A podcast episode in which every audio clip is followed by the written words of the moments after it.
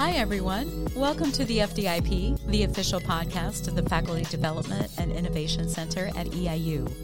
I'm Kim Ervin, instructional designer, and your host today.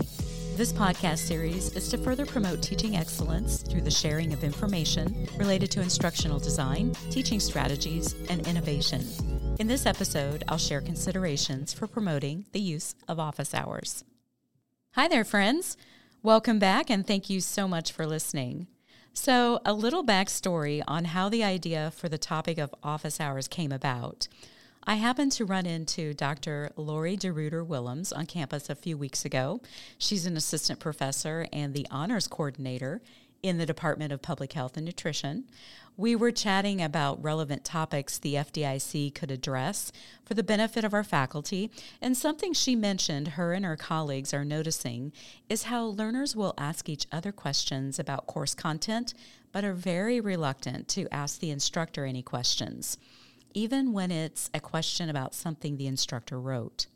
Coupling that discussion with my attendance to a webinar last fall titled Rethinking Office Hours, which was hosted by CELT, which stands for the Center for Excellence in Learning and Teaching at Stony Brook University, which is a state university in New York. I decided my conversation with Dr. DeRuiter Willems was the sign I needed to address the topic of learners using office hours, and I decided using this podcast to do just that. Now, for your reference, the current link to the webinar recording is available in the show notes. And before I start sharing, I do want to recognize that there can be much debate regarding the amount of influence an instructor has over their own students' use of office hours. There's an old saying you can lead a horse to water, but you can't make them drink. While I completely understand that perspective and agree with it, I also think most will agree that an instructor's influence over students using office hours at least exists. So, for that reason, I'll share practices that are in your control as an instructor to help optimize a learner's use of office hours. The first recommendation is to stop and reflect on your own feelings and beliefs about office hours. Did you find them useful as a student? And whether you answered yes or no, why did you find them useful? Or why did you not find them useful when you were a student? I appreciate that question because it guides us to putting ourselves in the learner's shoes, a place perhaps sometimes we, me included, may not go as quickly as we sometimes should.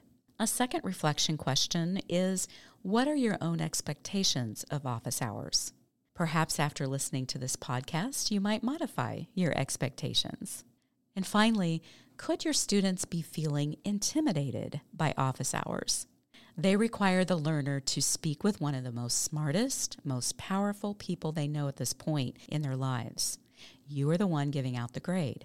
Second, they may not really understand what office hours are for, therefore, experience intimidation from the unknown. We're excellent at stating the when and where of office hours, but not equally as good at stating their what or why because we think it's implied. There are a couple places I've heard this aversion to office hours acknowledged. One is in the webinar I mentioned I attended. CELT senior instructional designer Dr. Carol Hernandez drew this analogy to the aversion some learners can experience toward office hours. They're like that little wooden box with a glass top. Etched in the glass, it reads, Break in case of emergency. Inside the box is something you're trying to stay away from. I've seen chocolate inside a box like this, but in this case, it would be office hours. A second example is a satirical video Arizona State University created about the fear of meeting one on one with my professor. It spoofs a pharmaceutical commercial. It does an excellent job of addressing a real issue in a lighthearted, fun, and approachable way. It's just two minutes and 20 seconds in length, and the current link to it is available in the show notes. If you need a chuckle after this podcast, please take a look. I'm laughing just thinking about the video. So, after reflecting on those three questions your experience of office hours as a student, your expectations of office hours, and considering the notion your students may be intimidated of office hours, The next natural step is to act on your reflections by reframing your office hours to encourage their use. Here are some thoughts to consider when making any changes to your office hours. In response to learners being intimidated by office hours, consider educating learners about the different ways office hours can help them. For example, in the syllabus, state what office hours are for in addition to when and where they are.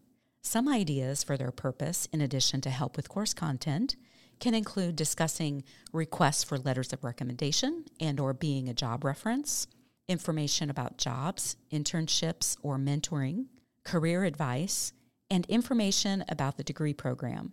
Also, in my eyes, what goes together with educating learners about office hours is repeated, explicit invitations to learners to engage in out of class communication.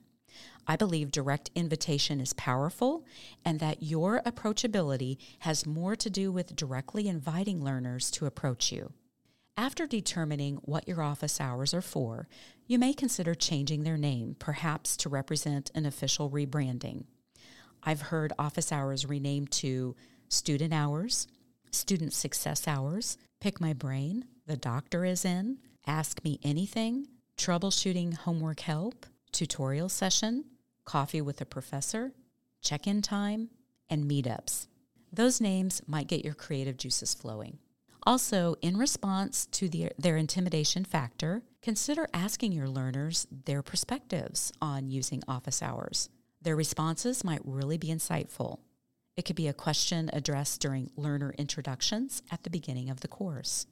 Another way to reframe office hours is to think of them in the same way we think about course content.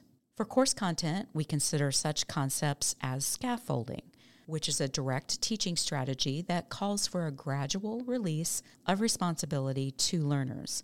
Course material and activities are delivered in layers or segments, providing less and less support and or increasing the level of difficulty as students master new concepts or material. Apply the concept of scaffolding to office hours by incorporating an activity that allows the learner to try using office hours before scheduling a session on their own initiative. The activity could require participation in a short 10 minute office hours session in the modality of your choice. There could be a multiple week time frame available at the beginning of the course for learner signups. This activity could even be repeated around midterm to check in with learners. The purpose of an activity like this is that it gets a low stakes, first one on one meeting out of the way in a situation where the learner doesn't have to confront you with what they may perceive as a difficult issue. Then, when the learner really needs to reach out to you, it will hopefully be easier for them to self initiate a session because they have already met with you one on one once. Learners who really might benefit from this activity are those just starting college in the lower level courses. If you do choose to use this activity, consider explaining the purpose of it to prevent learners from perceiving a one on one session with their instructor as an intimidating activity. Another way to consider office hours in the same way as course content is to incentivize them. The activity of practicing office hours just described could be incentivized. Another way to incentivize office hours is to consider their util- utilization as a way to contribute to a class participation grade you may assign. Participating in office hours could be an optional way to contribute to the participation grade, or it could be a required element of the grade. Another consideration within your control that can impact whether learners utilize office hours is their flexibility in their location, modality, and the time office hours are used. With location, depending on the format of the courses you teach, as an EIU instructor, you're required to host a set number of office hours on campus. As the FDIC director, Dr. Michael Gillespie, points out, the requirement states on campus, not specifically in your office. So, could another location on campus be more public and less intimidating for learners? Perhaps a place in Booth Library, the Martin Luther King Union coffee shop, a housing common area, or an empty classroom. The FDIC has an infographic that lists alternative campus spaces for office hours and their benefits. A link to it is available in the show notes. In addition to using a public venue to help learners feel less intimidated in a one on one session, A public space could be used for the class public to meet, meaning there's a portion of the office hours that are held in a public venue and anyone in the course is welcome to attend.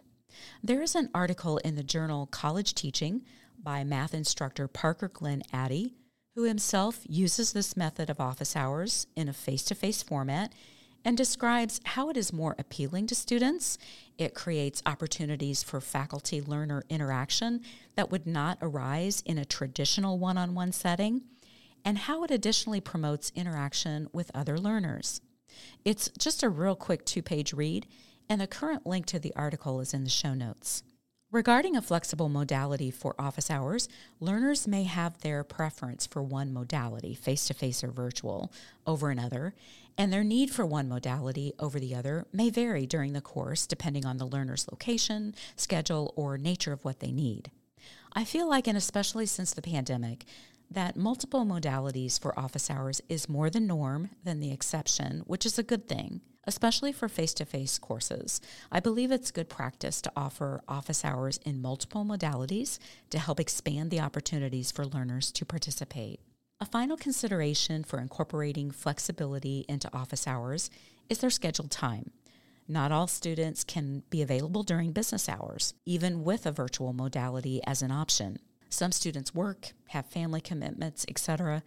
In addition to daytime office hours, perhaps at least an hour a week during the evening could be offered through virtual modality. For example, 8 to 9 p.m. Central Time every Thursday evening via Zoom.